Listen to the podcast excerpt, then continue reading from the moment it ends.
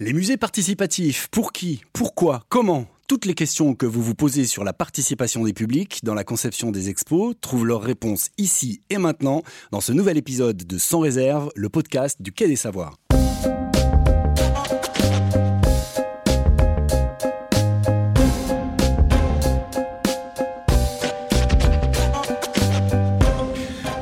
Pourquoi vouloir faire participer le public à la conception d'une exposition ou d'un atelier? Comment stimuler cette participation? Quels résultats peut-on en espérer? C'est ce dont nous allons discuter avec nos deux invités. Marlène Stricot, tu es responsable études et conception par l'usage au Quai des Savoirs. D'habitude, c'est toi qui mène ces entretiens. Mais une fois n'est pas coutume, nous avons décidé de partager ta propre expérience, au-delà de ce podcast, sur la participation des publics. Bonjour Marlène. Bonjour. Et François Millet, tu es directeur de projet Sciences et Société au Dôme, Relais de Sciences à Caen et l'heureux papa du Turfu, le festival de la recherche participative et de l'innovation ouverte dont tu vas nous parler. Bonjour François. Bonjour. Et bien évidemment à mes côtés Mariette Escalier et Lauriane Bissinguet. Lauriane nous parlera des petits explorateurs tactiles, un projet du Muséum de Toulouse pour les jeunes publics déficients visuels. Et Mariette nous fera embarquer au vaisseau à Strasbourg dans les coulisses de leur nouvelle exposition permanente pour les enfants sur l'intelligence artificielle. Tout un programme, sans réserve, les coulisses de la médiation culturelle, c'est parti. Alors pourquoi vouloir faire participer les publics dans les musées et les centres de sciences? Est-ce que cela correspond à des attentes que ces publics expriment? Et si oui, lesquelles? Pour démarrer notre discussion, je vous propose un premier tour de table pour nous raconter très concrètement ce que vous deux, François euh, et Marlène, vous faites dans vos établissements en matière de participation des publics. Marlène, tu pilotes des activités de conception par l'usage. En quoi ça consiste précisément? Alors, euh, la conception par l'usage, je dirais que c'est de la conception avec les usagers, donc avec nos publics. Donc, moi, je travaille avec euh, toutes les équipes projets du Quai des Savoirs, les équipes qui travaillent sur les contenus, euh, médiation, exposition, programmation. Et puis, j'interviens à différents niveaux, sur différentes étapes de conception. Donc, en amont des projets, par exemple, j'interviens pour interroger les publics, pour savoir où placer le curseur en termes de contenu après dans les expositions. On en parlera certainement après. Mhm. j'interviens aussi en phase de conception, en faisant des prototypes et donc on teste ces prototypes en phase publique également. Et puis en phase d'exploitation, on fait du bilan, du réajustement, etc. D'accord, donc un petit peu pendant tout le process de, de, développement, donc conception par l'usage, on parle de quel usage? Bah, tous les usages en fait. On va, euh, on va, euh, bah, je vais donner des exemples très concrets. Je pense que ça, ça, parle mieux. Euh, tout à l'heure, je disais, c'est intéressant de savoir où placer le curseur sur notre future expo qui va porter sur l'intelligence artificielle. J'ai travaillé avec l'équipe de conception qui, il y a plusieurs mois, se disait on va concevoir une expo qui va déconstruire les représentations que les publics ont de l'intelligence artificielle. Bon bah moi j'arrive et, et, je propose à l'équipe bah, d'aller peut-être interroger nos publics déjà pour savoir quelles sont réellement leurs représentations et ne pas se tromper en fait sur ce qu'on va aborder dans l'exposition. Je, voudrais donner la parole euh, aussi à, François, donc euh, qui nous, nous, rejoint depuis quand. Donc toi, tu es l'initiateur et le pilote du Turfu Festival. C'est un événement qui est basé sur la participation des publics, hein, justement. Donc euh, concrètement, c'est quoi un festival de participation de public? C'est un festival du post-it?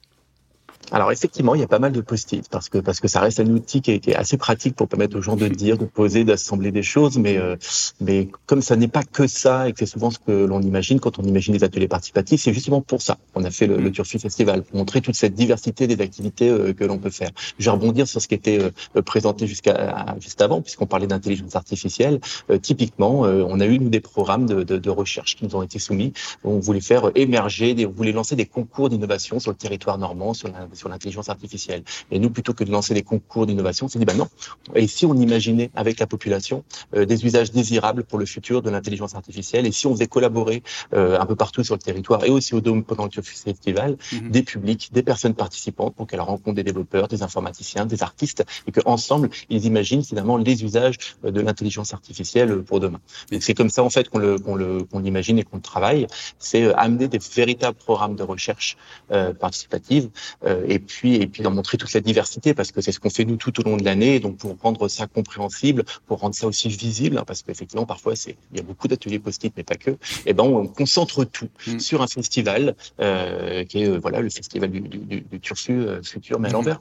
D'accord. Et alors, comment ça se passe un atelier pour euh, inventer de manière participative le futur de l'intelligence artificielle, un futur désirable en plus?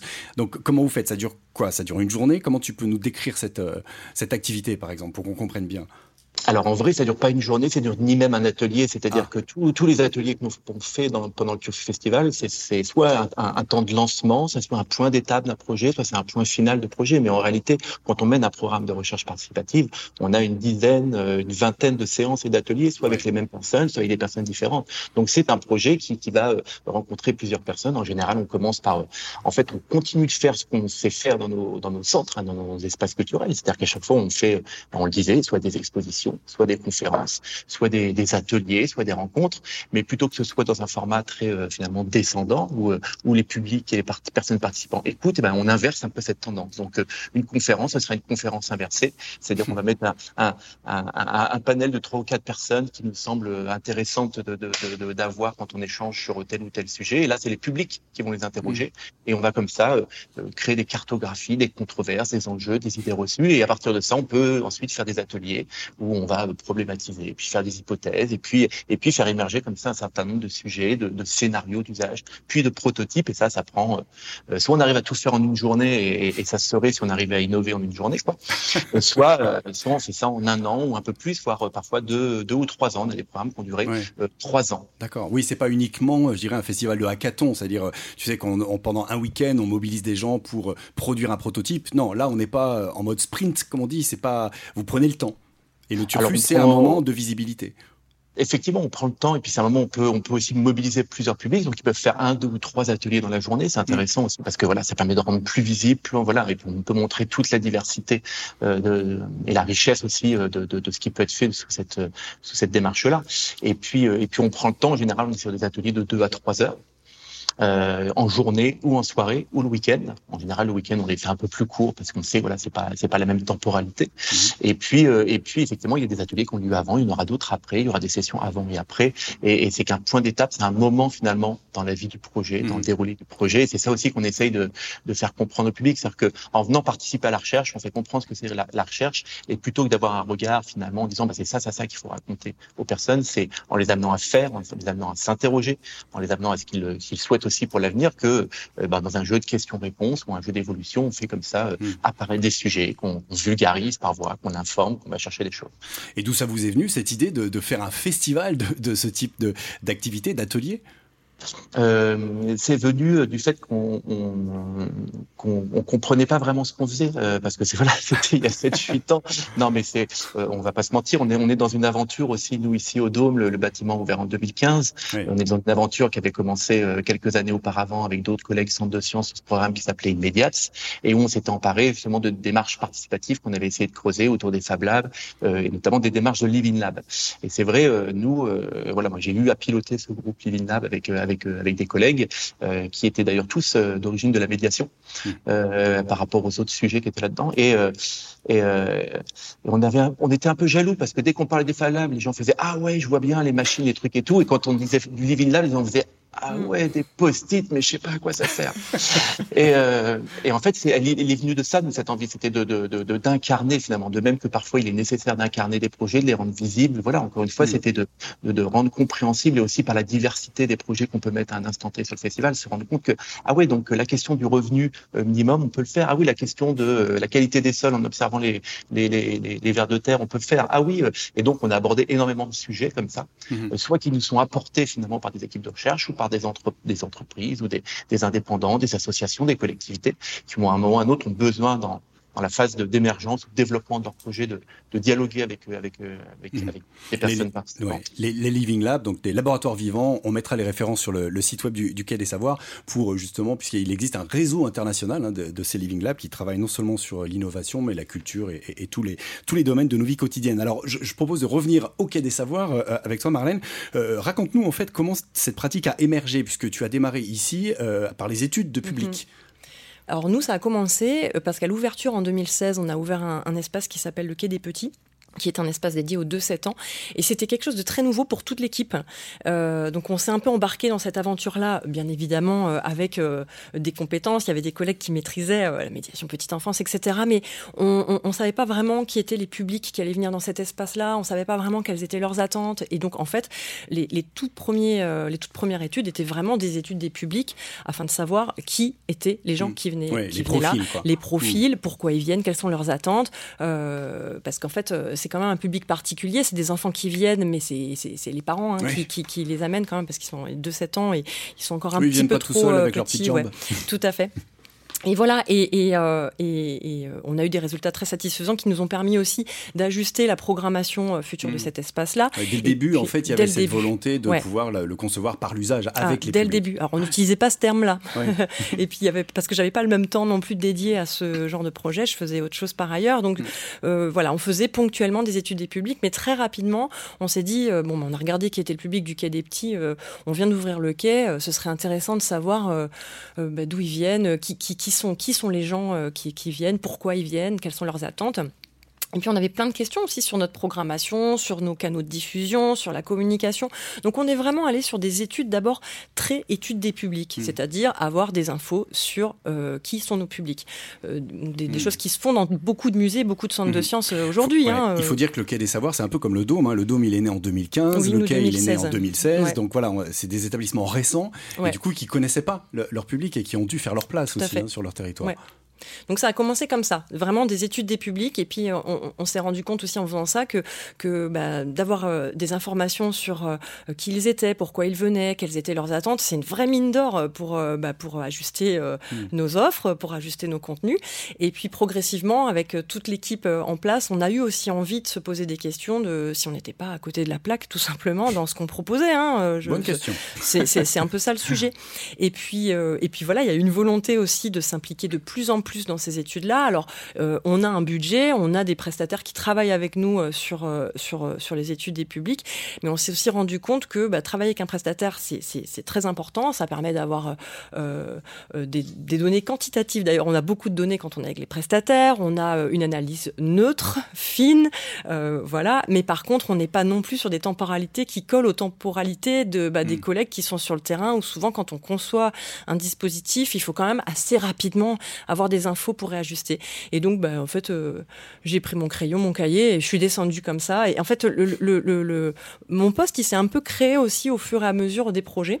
Mhm. Et, euh, et aujourd'hui, euh, je suis incapable de vous dire combien de temps sur ma mission je, je travaille sur les études publiques, mais je pense que ça prend euh, quand même plus de la moitié de mon temps de travail, puisque aujourd'hui, je travaille pas que sur les médiations, ni que sur le cas mhm. des petits, et que dès que les collègues vont concevoir un nouveau dispositif ou se posent des questions sur un projet, à l'expo, etc., ben, en fait, on vient me voir dans l'équipe pour travailler soit sur du prototypage, soit sur de la question, des, des, des, des questionnaires sur les représentations ou les connaissances des publics sur un mhm. sujet donné. Et alors comment tu trouves les publics justement pour répondre à ces questionnaires qui, qui, sont les publics de la participation? Est-ce que est-ce que c'est facile de trouver des gens qui répondent à, ces questions en amont? Est-ce qu'il y a beaucoup de gens qui ont envie de tester, qui ont envie de concevoir ah euh, collectivement?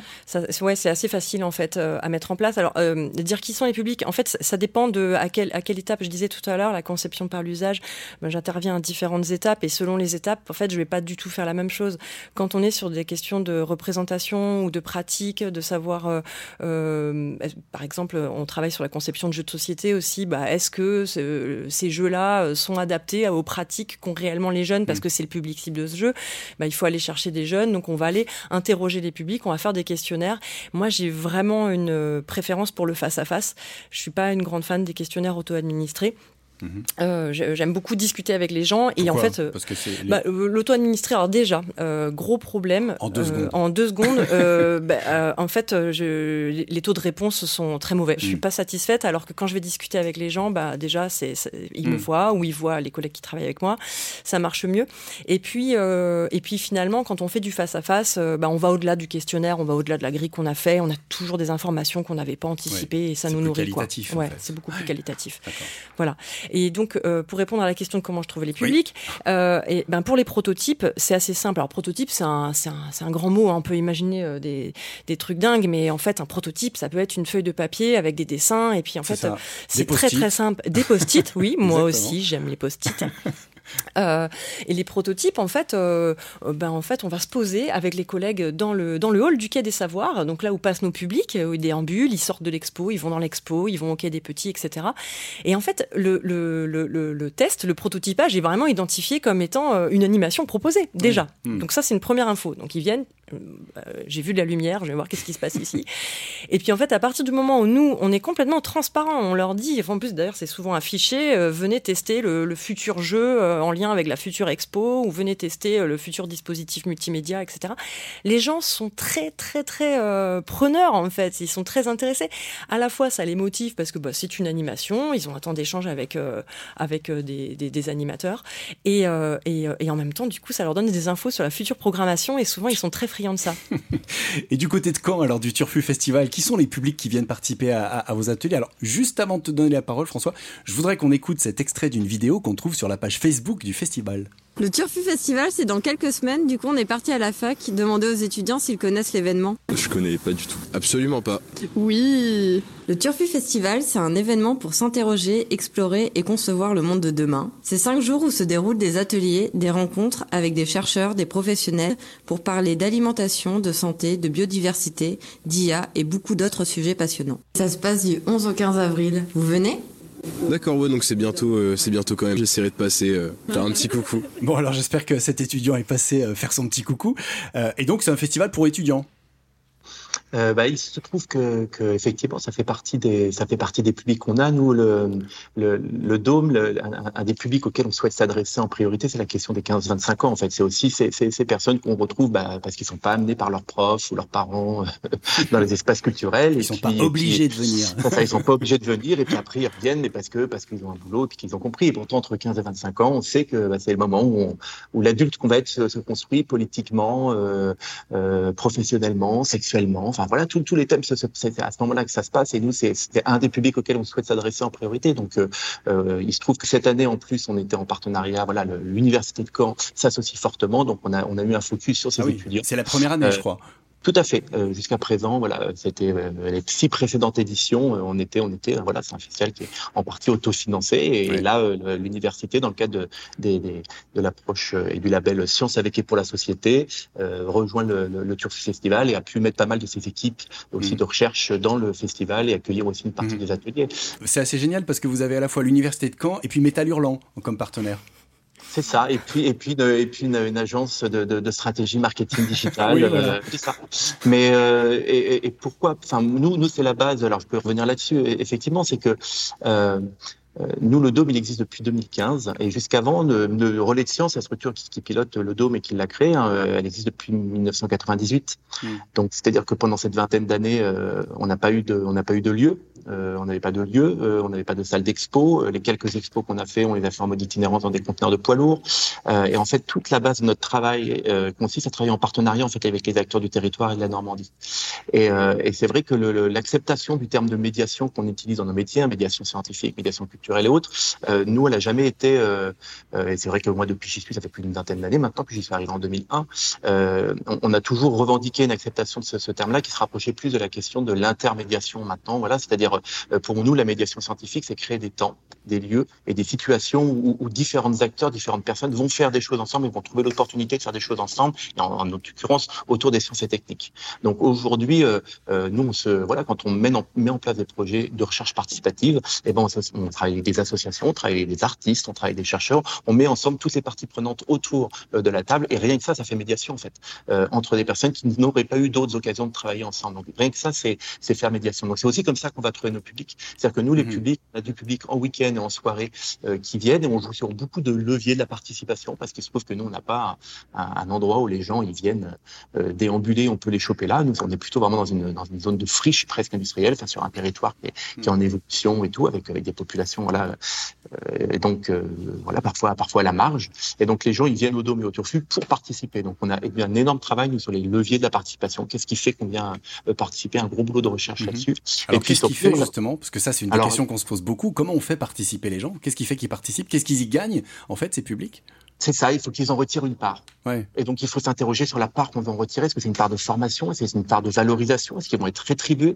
Est-ce qu'ils vont rentrer en réseau? Est-ce qu'ils vont euh, se divertir?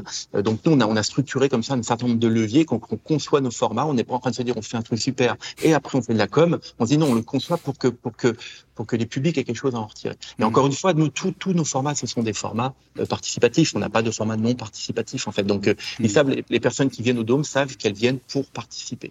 Et ce qui a été un changement, parce que parce que c'est difficile de dire même à des partenaires et autres, de dire bon, on va pas faire 300 000 visiteurs qui vont venir une heure ou deux mmh. heures. On va faire, on va faire juste 30 000 ou 50 000 personnes mais qui vont venir euh, faire pendant, pendant plusieurs heures, plusieurs jours pour certains, mmh. euh, et sur plusieurs mois euh, pour certains aussi participer à ce genre de choses. Donc voilà comment on mobilise, on, on se met en partenariat avec des associations, on se met en partenariat avec des, des acteurs de l'insertion, avec l'éducation, avec, avec des filières étudiantes, et, et, comme ça on arrive à structurer, faire venir des... Mmh. des, et combien, de, combien de participants cette année au, au, au, Turfu Festival? Ça vient de se dérouler, hein, c'était au mois d'avril, donc c'était au début de l'année.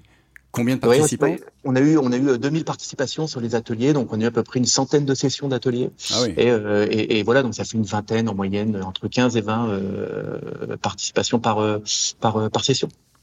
Et, comment vous trouvez vos sujets Alors, qui, qui passe la commande quelque part, puisque finalement, vous êtes en train de les faire travailler le public ou participer le public pour euh, innover, tu l'as dit tout à l'heure, hein, faire de la recherche participative, faire de l'innovation, pourquoi pas économique ou industrielle, euh, monter des projets culturels, artistiques, associatifs. Qui passe les commandes? C'est vous qui décidez des sujets ou comment ça se passe? Alors, ça, y a, ça se passe de trois façons. Euh, soit on rencontre des personnes qui ont un projet et on leur dit, mais en fait, il faudrait que vous fassiez un programme de recherche, une innovation participative, qui est un peu ce que j'expliquais tout à l'heure sur l'intelligence artificielle. On mmh. vient nous voir en nous disant, ah, on pourrait pas faire une résidence d'artiste au Fab Lab?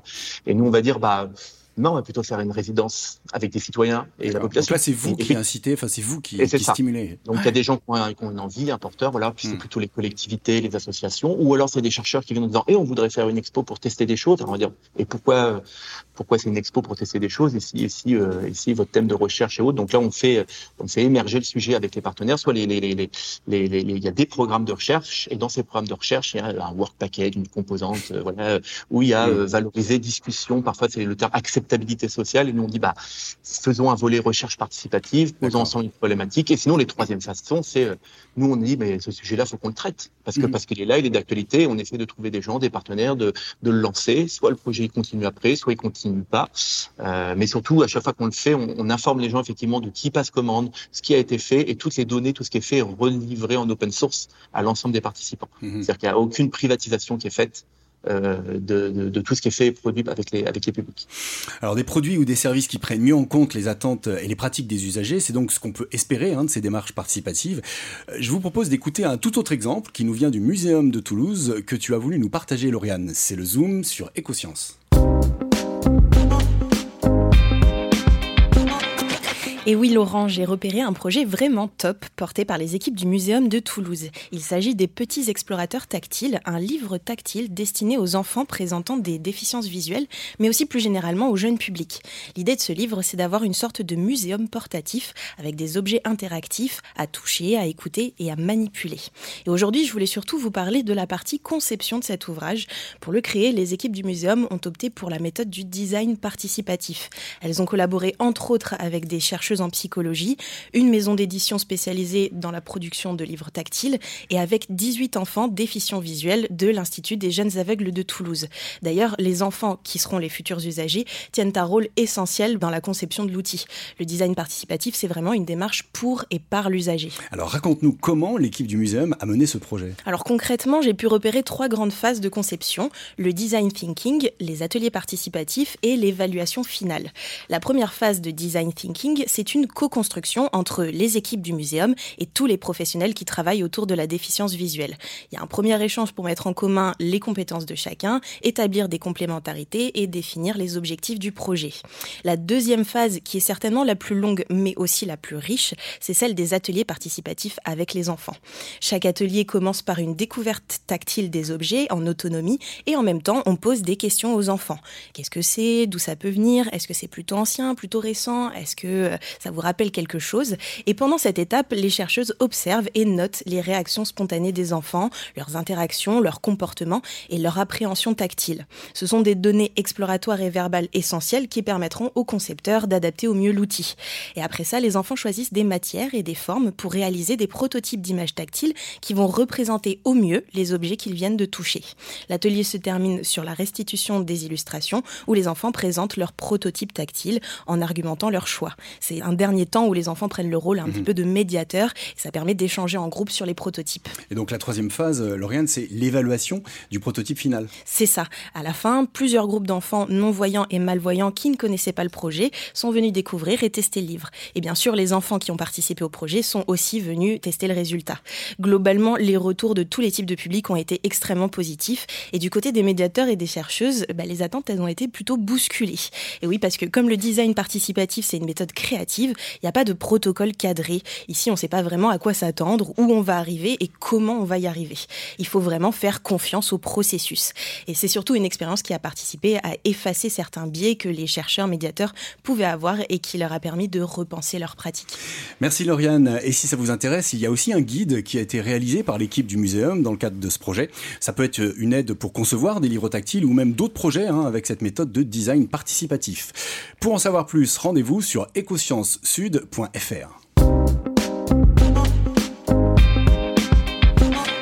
Vous écoutez toujours sans réserve le podcast sur les coulisses de la médiation culturelle et on s'intéresse dans cet épisode au musée participatif et plus particulièrement à la conception par l'usage. Marlène, au Quai des Savoirs, tu as donc développé cette pratique. Alors, est-ce que d'après toi, tout le monde peut s'y mettre? Est-ce que c'est difficile de faire du, design participatif ou de la conception par l'usage dans, un musée ou un centre de sciences? Euh, je vais répondre oui et non. On peut, euh, alors, une réponse de Normand. On en je vais quand même euh, argumenter. Euh, oui, je pense qu'il y, y, a quand même des, méthodes assez simples à, mettre en place, notamment sur ce que je disais tout à l'heure, les questionnements en amont, aller, aller discuter avec les publics, savoir ce qu'ils aiment, savoir ce qu'ils aimeraient avoir comme, comme contenu, comme mm. thématique, comme format, comme type de dispositif, etc. Tout ça, c'est des choses qu'on peut faire assez facilement. Aller questionner les publics tout simplement sur leurs attentes aussi, c'est assez simple à mettre en œuvre. Euh, la phase de prototype aussi, euh, enfin, je pense que beaucoup de monde le fait hein, dans le monde de la médiation culturelle, médiation scientifique. Enfin, le, prototypage, euh, c'est pas, euh, c'est pas hyper original. Par contre, euh, je, pense quand même que dans le travail qu'on fait euh, ici, c'est notamment ça prend beaucoup de temps. Donc c'est sur ça que je fais un warning. C'est mmh. oui, tout, oui, on peut, mais il faut du temps, il faut de l'anticipation et il faut l'intégrer au projet. Et, et pour l'intégrer au projet, bah, il faut, il faut, il faut quelqu'un pour travailler là-dessus. Enfin, je, oui, des ressources. Bon, voilà, il faut des ressources. Et, euh, et surtout, en fait, quand, quand, on fait du prototype, c'est vrai que je l'ai pas dit tout à l'heure, euh, on n'est pas juste sur euh, on teste et, et, puis, et puis voilà, mm. on a testé, on, on, a vu ce que ça donnait et, et, puis on va en faire quelque chose. Non, il y a, y a des outils, y a, on, applique une méthodologie qui est assez proche quand même des méthodes scientifiques d'études des publics où bah, quand on teste, on, on, est aussi sur le terrain pour interroger les publics, pour les observer. Ça, c'est mm. toute une méthode Mhm. Euh, qui, euh, qui qu'on développe et, euh, et, ça prend du temps. Ça mhm. prend du temps. Et juste en, quelques mots, un, un, exemple de réussite auquel tu es parvenu avec cette méthode, et puis un exemple d'échec. Qu'est-ce que tu peux nous, nous partager? Qu'est-ce qui a bien marché Qu'est-ce qui a moins bien marché? Même question pour toi, François. Après, alors attention, prépare-toi. Bah, je pense que, alors, je sais pas si c'est pas un peu euh, hors sujet euh, par rapport à tes attentes dans ta question, mais pour, pour moi, ce qui est une réussite, c'est euh, le fait qu'aujourd'hui, donc on, sept ans après l'ouverture du Quai des Savoirs, on a vraiment une culture de l'étude, une culture de l'éval dans l'équipe. C'est-à-dire que, en fait, je ne travaille pas seule sur ces questions-là, que l'équipe de médiation va spontanément venir me voir en me disant, on va, on a envie de faire ça, on a envie de le tester. Est-ce que tu peux nous donner un coup de pouce? On va le faire nous-mêmes. Il y a aussi le fait qu'ils se saisissent des outils que j'ai développés. Euh, je pense que ça, c'est quand même une réussite parce que ben, je parle de la question du temps, euh, de ça prend beaucoup de temps ce, travail-là. Et ben en fait, euh, le fait que mes collègues se saisissent aussi des outils développés, et ben quelque part, ça fait ça me fait gagner du temps, ça fait gagner du temps aux collègues parce qu'ils attendent pas que je sois dispo, etc. Je pense vraiment cette culture de l'étude qu'il y a au sein de l'équipe. Je parle de l'équipe de médiation parce que je fais, je fais partie de cette équipe-là et historiquement, on a commencé ce travail de conception par l'usage avec la médiation. Mmh. Là, depuis, depuis un an, on travaille avec l'équipe d'Expo, donc c'est aussi quelque chose qui est en train de se mettre en place et on travaille aussi avec l'équipe de, de, programmation et je, ouais, je pense que c'est ça la réussite. Et, et l'échec Alors, euh, bah, les échecs, il y en a eu, il y en aura certainement encore, mais euh, en fait. Euh... C'est pas grave, hein, l'échec, il faut. Non, bah non alors ça, hein. c'est sûr, c'est pas grave. Bah, tout à l'heure, je parlais des questionnaires auto-administrés, bah, typiquement, mmh. mettre en place une, une enquête et puis se dire on va passer par nos réseaux sociaux, par notre newsletter, on va balancer des questionnaires. Alors déjà, on a très peu de réponses, donc je peux rien en faire. Après, euh, sur les échecs, euh, je vais donner un échec qui, qui, du coup, est un conseil aussi pour euh, les personnes qui nous écoutent. C'est que euh, euh, bah, si on pose les, si on passe pas les bonnes questions, en fait, si, si on réfléchit pas en amont à la, au type de réponse qu'on veut avoir, quel est vraiment notre problème? Qu'est-ce mmh. qu'on veut interroger? Si on pose des questions trop bateaux, euh, là, je suis vraiment pas sur les mmh, mmh, observations, prototypes et tout. Je parle vraiment de, de questionnaires très classiques. je peux vous en donner une d'ailleurs que, que, à chaque fois je la retrouve quand je discute avec des collègues, c'est de savoir est-ce que ça vous a plu? Oui, à 98%. À 98, 95%. Enfin, ça, ça se voit partout. On va nous répondre oui. En fait, on va toujours nous répondre oui. Donc, ben en fait, pour, pour moi, euh, aller poser la question de sur une note de 1 à 5, euh, est-ce que vous pourriez euh, évaluer cette expo ou ce dispositif ou est-ce que vous êtes content ou pas pour moi, ça n'a mm. pas d'intérêt. Attention, parce que je vais faire des, il va y avoir des levées de, de, boucliers. Je ne dis pas que ça n'a pas d'intérêt de poser cette question-là quand on fait des enquêtes plus larges, mm. des, études des publics, où, on a besoin de bilanter aussi sur bah, est-ce que ça s'est bien passé ou pas. Mais en conception par l'usage, ce genre de questions, euh, hmm. enfin, ça n'a aucun intérêt. Euh, voilà. Sur la question du 1 à 5, euh, si on pose cette question-là au public, déjà pour quelqu'un, un 4 sera très très bien et pour un autre, un 3 sera très très bien. Enfin, ça hmm. ne sert à rien. Donc voilà, se poser les bonnes questions. Merci. Et toi, François, quelle belle histoire tu peux nous partager du Turfu Festival? Alors du turfu, encore une fois, hein, qui, est le, sommet de l'iceberg de ce qu'on fait ici, quoi. Euh, oui, c'est ça. Enfin, c'est cette expression-là. C'est euh, euh, non, mais j'ai plutôt, euh, en fait, moi, j'ai plutôt dire, en fait, on, on, ne fait que rater parce qu'en fait, on est là pour ça. Non, mais c'est vrai. En fait, quand tu, le, le, but même de la démarche participative et, et, et démarche oui. justement, de faire en sorte que ça rate, pour qu'au moment où euh, on va le faire pour de vrai et que ça va arriver, ben ça, ça, ça, ne rate pas. Donc, en fait, le euh, une, un, des aspects de notre, travail, c'est de faire en sorte de, voilà, de, de, au contraire, de faire en sorte qu'à chaque étape, il y ait plein de choses qui ratent. Euh, bon, ça, c'est une fausse, c'est une fausse réponse euh, euh, là-dessus, donc je vais en faire une vraie, mais c'est, elle est importante quand même. Donc, euh, c'est-à-dire qu'on on rate tout le temps. On apprend de ses erreurs, on apprend de ses échecs. Ouais, puis surtout, on avance dans le flou. Ça, c'est une, une, chose qui est la, la plus dure aujourd'hui. Je pense que c'est ça le plus dur pour les collègues, parce que je rebondis aussi sur ce que, ce que tu disais hein, par rapport aux, aux, collègues et en quoi c'est difficile ou pas. C'est-à-dire que ça, ça impose d'être, d'avancer dans le flou et y a des personnes, voilà, dans le boulot, ils veulent avoir un truc très très cadré et savoir où ils sont dans six mois avec des rétro-planning, des gants, des machins, des trucs avec un livrable. Bon, bah, les démarches participatives, faut voilà. C'est dire et en fait on pensait qu'on allait faire une expo mais tu sais quoi on va faire en fait un spectacle de ruches et ça bon il y a des gens c'est plus difficile. Bon encore une fois c'est pas le sujet mais donc ça voilà. Donc mais après c'est vraiment sur les échecs. Nous ce, ce qu'on remarque souvent c'est et, et, on est très vigilant maintenant c'est quand on a une commande euh, parce que ça arrive aussi voilà on est on est finalement c'est notre offre de service c'est d'accompagner des démarches participatives nous maintenant au Dôme. Et qu'à la fin on n'a pas assez euh, on n'a pas assez euh, comment dire un peu cadenassé les livrables et qu'on ne sait pas vraiment si les gens ils vont vraiment retenir ce qui a été dit et fait par avec les participants. Mmh. Euh, c'est qu'on nous dit oui, oui, oui, oui, oui, puis en fait à la fin ah oui, mais en fait non parce qu'en fait ça a changé, puis la direction a dit que et puis et puis mon là là, voilà. Donc ça c'est des c'est toujours des déceptions, mais, euh, mmh. mais, ça c'est un des éternels problèmes de la participation hein, citoyenne où on finalement on se demande ce que font euh, ceux qui commandent la participation euh, des, des, des contributions euh, des citoyens. Alors on, comme ils font confiance à nous, c'est sur nous que ça retombe quoi. Exactement. Voilà. On, on va, Merci. On, on va j'allais dire, j'allais te dire moi le point positif parce que je t'ai dit que des trucs négatifs. Ah oui. Une, une, histoire de réussite rapidement. Allez, une histoire de réussite. En plus, une anecdote qui était assez chouette, c'est que euh, donc voilà, moi, je m'appelle François et on est sur un programme de drone qui fonctionne à l'hydrogène pour nettoyer le port et tout ça. Un jour, il y a, a quelqu'un qui a appelé ici qui a fait allô, oui, c'est François du Dôme. Et je fais, bah non, c'est moi, François et, euh, et qui a appelé, une, voilà, en plus une collègue qui pilotait le projet. Et, et, et c'était chouette, c'est-à-dire qu'il y avait donc un participant qui était ici, et il était devenu François Dudôme, parce qu'en fait, maintenant c'est sa maison, c'est son lieu, il fait son projet, et, euh, et il, il appelait, voilà. Et, et alors que nous, il n'est pas du tout. Et, et, je pense que symboliquement, c'est intéressant de se dire qu'il y a des gens qui viennent ici. L'intégration était réussie. Voilà, et ouais. qui s'emparent d'un projet, qui le portent et qui pensent que ce lieu est vraiment un lieu où ils peuvent venir faire et, et avoir un impact sur le réel. C'est-à-dire que les choses qui sont là, on va les retrouver pour de vrai après, plus tard. Alors pas forcément dans des expos, des musées, comme mmh. c'est le cas même si l'exemple qui a été donné à Toulouse, c'est exactement ce que nous on fait, mais, mais, mais sur des vrais projets qu'on va pouvoir trouver en ville ou chez des gens. Voilà. Mmh. Ça, mmh. c'est quand même voilà l'anecdote. Euh, bon. Alors à propos de belle histoire de réussite, Mariette, tu vas nous raconter celle qui s'est déroulée au Vaisseau à Strasbourg, qui a inauguré cette année La Fabrique, une exposition permanente dédiée à l'IA à destination des enfants.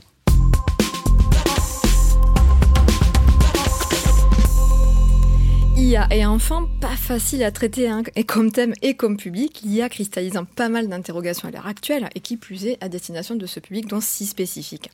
Alors comment on fait pour mettre en place tout ça? Eh bien, on fait appel notamment au design fiction. Alors, le design fiction, c'est une pratique qui consiste à créer des objets prototypes de futurs possibles pour partager et mettre en débat des visions de l'avenir. Tout à fait, Laurent. Quoi de mieux que cette méthode, donc, pour faire appel à nos imaginaires, pour explorer nos représentations de l'IA Alors, le vaisseau a fait appel au Bureau des Possibles. Le Bureau des Possibles, c'est une agence spécialisée en innovation collaborative qui a été fondée par Yves Armel Martin, que tu as rencontré. Tout à fait. Donc, ils ont été chargés de l'AMO global, en fait, de réaliser le cahier des charges de l'exposition, mais également de la réalisation d'un dispositif autour des évolutions possibles de l'IA. L'idée de ce dispositif, c'était de créer un jeu, donc pour cette exposition, autour des usages de l'IA en naviguant dans le temps et de matérialiser ainsi des évolutions des usages entre ce qui existe déjà et ce qui pourrait exister.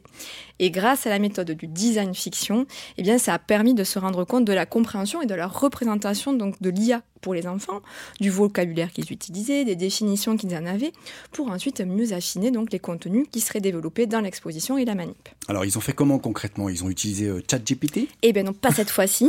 On le voit partout, mais pas là. Non, ils ont mis en place en fait des ateliers créatifs de design fiction, donc avec des enfants, mais aussi avec des adultes partenaires, animés par les médiateurs du vaisseau, qui avaient été formés en amont donc à la méthode du design fiction. Mhm. L'atelier a été gamifié pour le rendre ludique, hein, en donnant une mission aux enfants, capturer une IA du futur, en leur attribuant des badges profils et des thèmes d'exploration différents. Un préambule, une médiation sur l'IA quand même, qui ouvrait l'atelier pour jauger justement le niveau de connaissance des testeurs en herbe, en s'appuyant sur des exemples concrets du quotidien bah, où ils côtoient déjà l'IA au final, hein, Siri, les mmh. filtres TikTok, etc. Puis place à l'imagination, donc en répondant à des fiches, donc euh, sur des fiches à ces deux questions sur l'IA qu'ils avaient choisies. À quoi sert-elle et que fait-elle hein, Et quelles sont les datas qui la nourrissent hein, et qu'ils pouvaient compléter par des notes, des dessins, des schémas, etc. Mmh, oui, l'intérêt du design fiction, c'est de mettre en récit toutes ces questions. Et oui, voilà. Et grâce à ces captations d'idées, eh bien, on se rend compte des, représentations qu'ils en ont déjà, les enfants. Donc, on peut compléter et enrichir à partir de là les contenus à traiter dans l'espace donc, ou les manips. À l'issue de l'atelier, il y a un prototype qui a été réalisé en mode frugal avec du carton un panier à salade, hein, ça j'adore des post-it. pas des post-it, mais bon, ah. ça aurait pu. La technique du magicien d'ose, surtout, je ne sais pas si vous savez ce que c'est, moi je l'ai découvert là, c'est le contrôle à distance en fait hmm, par, l'ordinateur. voilà, tout à fait, pour des tests. Puis une fois les tests d'observation passés, pour l'ergonomie, la narration, eh bien la manip, elle a pris sa forme définitive, hein, un écran avec une manette pour reculer ou avancer dans le temps et positionner ces grandes premières de l'IA. Alors qu'est-ce qu'ils ont imaginé ces enfants comme grandes premières de l'IA dans le futur? Bah, des usages qui ont certes fait appel à l'imaginaire, hein, mais également qui se sont révélés plutôt concrets, assez concrets au final, avec par exemple Agathe, la première IA à recevoir le prix Goncourt en 2032, c'est bientôt, ou encore la porte scanner qui accueillerait les patients dès l'entrée d'un hôpital et permettrait un prédiagnostic. On n'est pas très loin d'usages réalistes déjà appliqués ou pressentis hein, dans le domaine de la santé notamment. Merci Mariette, et rendez-vous au vaisseau de Strasbourg pour tester cette manip de La Fabrique, leur nouvelle exposition permanente sur l'IA pour les enfants. Plus d'infos sur www.levaisseau.com.